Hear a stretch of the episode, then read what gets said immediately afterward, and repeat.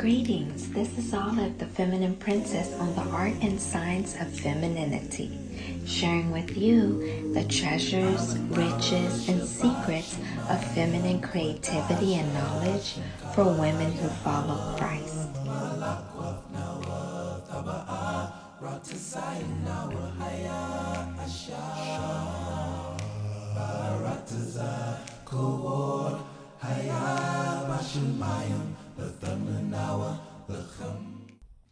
The story of Tamar is in Genesis 38, and I will read it to you.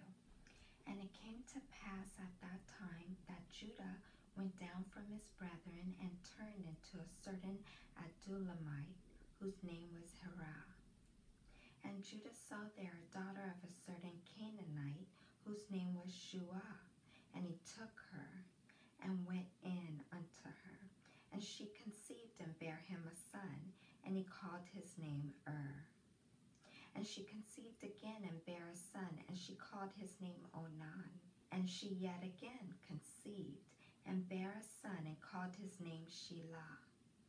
And he was at Zib when she bare him. And Judah took a wife from Ur, his firstborn, whose name was Tamar. And Ur, Judah's firstborn, was wicked in the sight of the Lord, and the Lord slew him. And Judah said unto Onan, Go in unto thy brother's wife and marry her, and raise up the seed to your brother. And Onan knew that the seed should not be his. And it came to pass when he went into his brother's wife that he spilled it on the ground, lest that he should give seed to his brother. And the thing which he did displeased the Lord. Wherefore he slew him also. Then Judah said to Tamar, his daughter-in-law, Remain a widow at thy father's house till Shelah my son be grown. For he said, Lest peradventure he die also, as his brethren did. And Tamar went and dwelt with her father's house. And in the process of time, the daughter of Shua, Judah's wife, died. And Judah was comforted and went up into his sheep shearers to Timnah, he and his friend Hirah the Adullamite. And it was told Tamar, saying, Behold, thy father-in-law goeth up to Timnah to shear his sheep. And she put her widow's garments off from her, and covered her with a veil, and wrapped herself, and sat in an open place, which is by the way at Timnah. For she saw that Shelah was grown, and she was not given unto him to wife. When Judah saw her, he thought to her to be a harlot because she covered her face. And he turned unto her by the way and said, Go to, I pray thee, let me come in unto thee. For he knew not that she was his daughter-in-law. And she said, What wilt thou give me that thou mayest come unto me? And he said, I will send thee a kid from the flock. And she said, Will thou give me a pledge till thou send it? And he said, What pledge shall I give thee? And she said, Thy signet, thy bracelets, and thy staff that is in thine hand. And he gave it to her and came unto her, and she conceived by him. And she arose and went away and laid her veil from her, and put on the garments of her widowhood. And Judah sent the kid by the hand of his friend the Adullamite to receive his pledge from the woman's hand, but he found her not. Then he asked the men of that place, saying, Where is the harlot that was openly by the wayside? And they said, There was no harlot in this place. And he returned to Judah and said, I cannot find her. And also the men of the place said that there was no harlot in this place. And Judah said, Let her take it to her, lest we be ashamed. Behold, I sent this kid, and thou hast not found her. And it came to pass three months after, it was told Judah, saying, Tamar, thy daughter-in-law, has played the harlot. And also, behold, she is with child by whoredom. And Judah said, Bring her forth, and let her be burnt. When she was brought forth, she sent to her father-in-law, saying, By the man whose these are, am I with child? And she said, Discern, I pray thee, whose are these? The signet, the bracelets, and the staff. And Judah acknowledged them and said, She hath been more righteous than I, because I gave her not Shelah my son, and he knew her again no more. I think it's interesting to note here that there was a custom in place that came before the law. And although we know that the 613 laws came in the books of Deuteronomy and Leviticus, and interesting that the very law that is in Deuteronomy 25 5 through 10, this law was given to Moses way after the story of Tamar.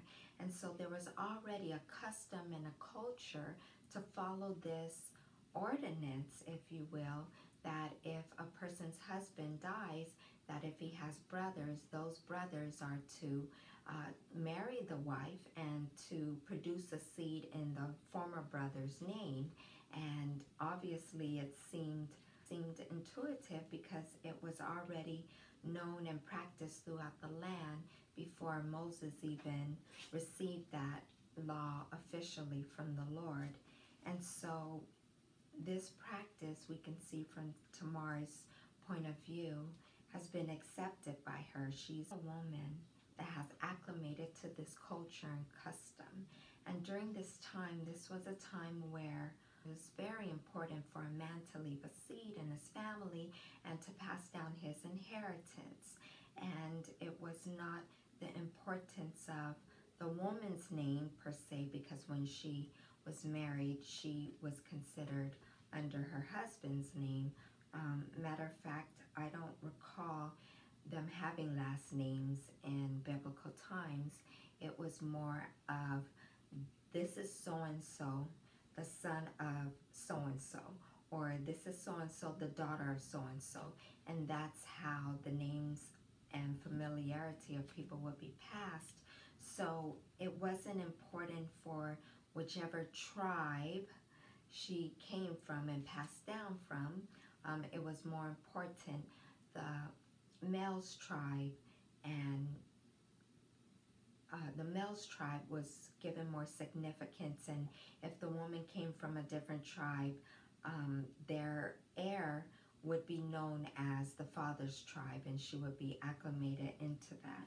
So we've already see a woman who came from outside the 12 sons of Israel we see a woman who came from the Canaanites and she is willing as a Canaanite, as someone who wasn't called to be under the promise of God at this time, to marry one of the sons of Jacob and not only marry him, but agree with the culture that he came from and not bring in her own. I think that's very interesting to know as a woman uh, biblically speaking, that a woman is willing, at least Tamar was in her story, to give up her own culture and her own gods and her own understanding and philosophy and to accept her husband's. And there are other women in the Old Testament that have done the same. Ruth, she comes to mind. Another thing I thought that would be interesting to examine here is the fact that the Lord says he changes not. And even his son says he's the same yesterday, today, and tomorrow.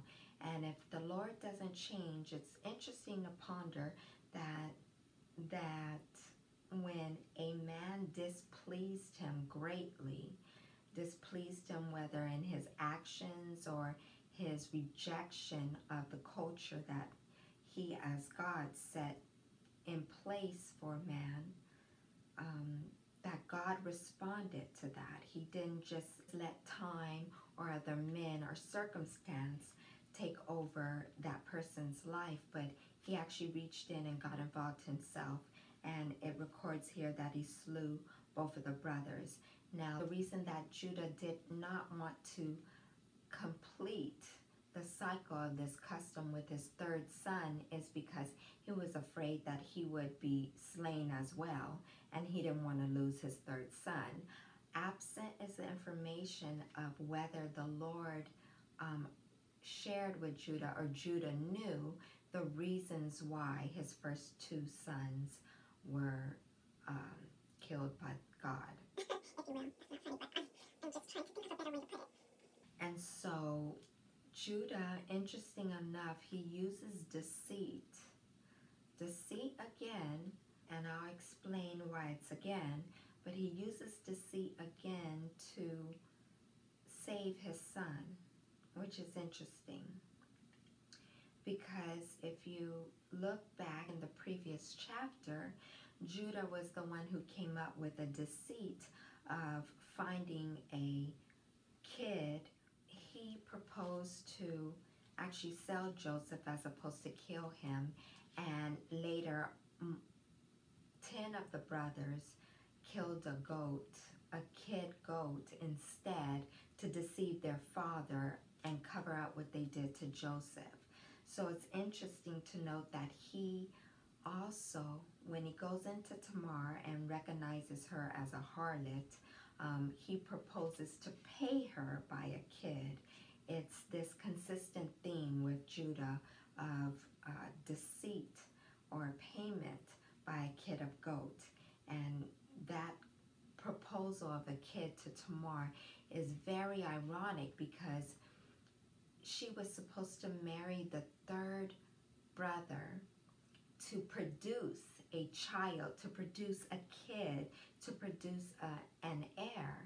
And he, in his ignorance, decides to offer her a kid, symbolically offer her a child, offer her, he meant a kid goat, but symbolically, it sounds like, you know, he's offering her a child, which when they do copulate, they do have a child, which is interesting, ironic, and poetic justice, if you will. I think it's also very interesting to note that the Lord, who is very capable of responding in the affairs of man, did not rebuke or chastise or punish Tamar for her plan he actually allowed it. And one of the reasons I believe that he not only allowed it, but put his seal of approval, if you will, is because he gave her two twins as a result of that act. And I believe that every child here on earth, whether they were produced in a marriage, outside of marriage, by an accident, by uh, forcefulness, I believe that God sends children here himself that he decides whether a child is going to be produced from sex or not. And so he is blessed in this particular culture where it's known to have having children is an inheritance and blessing and uh, sign of wealth and prosperity from the Lord. In this particular text, he blesses Tamar with not only one child, but two, double. It's almost saying, you know, that he's giving her a double inheritance for her particular situation, which she was denied in the culture of their time to have the third husband or the third son as her husband. And so if we look a little bit closer at Tamar, how interesting it was for her to come up with this plan. It was amazing and it goes into challenging of gender differences because I read this in Time magazine and it states here that it is widely recognized a person's upbringing, culture, and other environmental variables play many roles in the shaping aspects of behavior that was once attributed to biology. Brains of males and females differ neurochemically and more subtly structurally. Right now, the effects of biology and culture cannot be separated. So even though there may be a predisposition in the structure, in the molecular, and in the hormonal balance of a male brain and a female brain, it also notes that culture does play a significant role in how that particular person carries out their gender understanding or identity, if you will. Knowing that, Tamar coming from the Canaanites, she wasn't brought up in any type of um, Hebraic understanding, but just married into one, accepted the customs, and now she comes up with this plan that's accepted and allowed and approved by the Lord and that works. I mean, sometimes when you come up with a plot and you're evil and the Lord is against it, he may subvert it like he does for uh, Ezra and Nehemiah when I, I um, I cannot recall the man's name, but he tried to subvert them rebuilding the temple, and the Lord intervened and allowed that subversion to come to naught. So it's interesting that she was allowed to do this, that her scheme is successful, and that even though men generally, this is not speaking of individuals because individuals within each sex vary more vastly than the two sexes very generally together. And so it's known that men are analytical and logical and rational and think with the left hemisphere, while the women are more um, creative, emotional, conversational, and think with the right hemisphere. So it's interesting to note that Tamar crossed over, if you will, no pun intended on the Hebrew word, uh, but she crossed over. I guess that is ironic because to be a Hebrew is to cross over. And so Tamar crossed over from thinking traditionally as a, a woman would, getting emotional about the situation and irrational and, and saying, you know, this isn't fair, this isn't right, give me the third husband, give me your third child. No, she comes up with a plan. She clearly has thought this through. She clearly has analyzed this. She clearly has a rational point of view. Um, and so she has taken these traditionally um, attributes that have been attributed to masculine thinking and she has thought them herself and has proven successful and prosperous for her and even further so to prove how um, significant her analyzation and her scheming and her planning and her rationalizing has reached such a depth um, that she can only be called a master of it is that the three things she decides to take as a pledge until she gets this alleged kid from Judah are a signet, a bracelet, and a staff. Now, these three things have significance. They have a symbolic meaning. The signet was a ring. It was a symbol of that person's signature and authority um, approving whatever it was stamped on. It's parallel to us today signing a piece of paper with our name they did not do the same. I think ink, paper, pen, all those things were not only costly at this time, but they weren't widely available. And I don't believe everybody knew literature, how to read. They weren't all literate. Those things were given to a certain select people, and, and you can see the proof of this when scrolls or laws or letters were read to certain people. It was like his seal of approval. So she chose and received a seal from him. Unknowingly getting his approval of the situation, how interesting. The next thing she took was a bracelet, which is argued as a cord, a cord that ties the signet ring to one's neck, or a cord which you can cover or wrap yourself. I'm not sure which one is applied here, but nonetheless, it was cord, a cord to carry your signature or to adorn yourself. She chose this cord, this bracelet, something that holds things together. It's so representative of what she's doing here. She's trying to hold together the tradition and custom of the Hebraic people.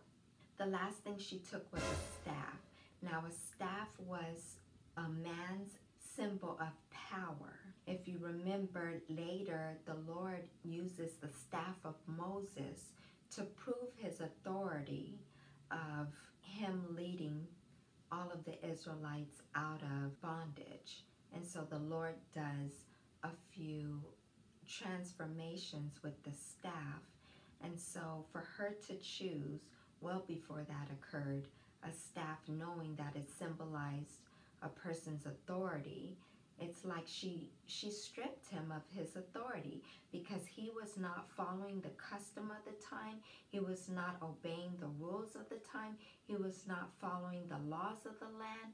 So she took his authority away because he was not following authority so Tamar is very keen. I think she is a very wise woman. At this time, they didn't have courts of law. They didn't have the elders sitting around help deciding a case. So she actually took it upon herself to right what was done wrong to her. And God approved of it. And that's where Tamar used her creativity, her artistry, in coming up with such a thorough symbolic and deep, successful plan to receive what was rightfully hers. And so when it came time for her to be judged, when people were ready to stone her and burn her and annihilate her, in her great wisdom of thinking ahead, because she didn't just say, okay, send me the kid, let's just have sex, and then I'll have my child. I'm going to think ahead.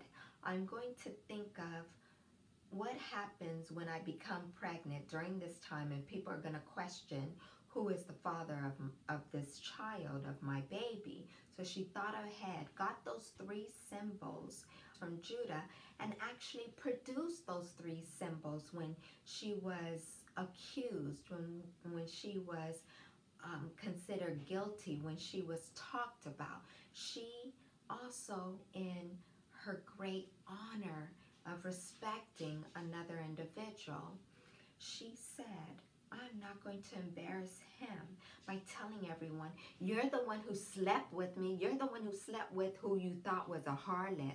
She didn't even do that, even though that would have been correct and she would have been right in saying so. And she certainly had that option to do so, but she didn't. She just said, you know what? I know he's going to recognize these three items that are his. I know he's going to know immediately whose they are and remember the situation he was in three months ago.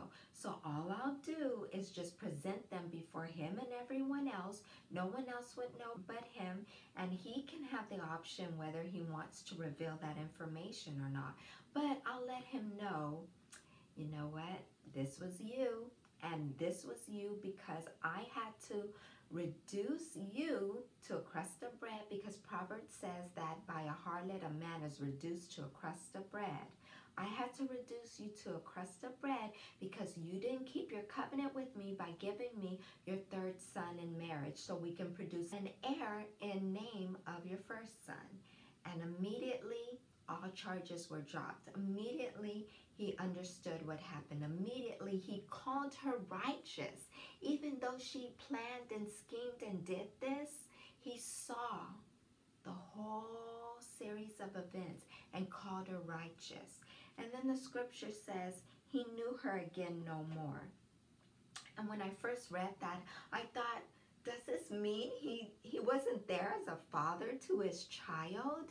But then the Lord reminded me the word knowing in Hebrew means to have sexual relationships with, have sexual relationship with. So it means he did not further have any more sexual relationship, but absent is how he related to that child. Maybe he just left it with her in in name of her her first husband and his first son to raise up the child in in his memory and honor and respect. But the story of Tamar teaches us many things as feminine women that there are times that we step outside the traditional feminine thought process in order to right what is wrong, in order to think things through, that at times the Lord may even step in and respond personally to certain situations that he's displeased with and approve and allow certain situations that he is pleased with. And that we must, if we're going to do anything, because I'm not a fan of manipulation, but if you read this story, one can say it was manipulative. But that word manipulative does not need to have a negative connotation here. It only means that she used an understanding of the situation to come up with a plan to make things right, to actually follow the customs of the time. And so, if we as women are going to do something similar, we must be like Tamar in thinking things through and must be like her in thinking things righteously. And that takes relationship with Christ, relationship with the Lord. And I submit to you, or I suggest to you, if you're currently not in relationship with the Lord or not close to Christ, that here's your opportunity to do so. We can pray together and you could come close to the Lord and He will receive you openly in His arms no matter what your past is. And I just want to appreciate this story that says so many things to us that we can digest and and use in our current time and and I would offer up to you to read this in your own time and meditate over the things you've learned here and really meditate on all these events and ask the Lord to share with you what you can glean in your personal life from this. But let us pray now. Thank you, Lord, so much. I bless you and praise you for this, wow, this glorious revelation, illumination, information from the story of Tamar.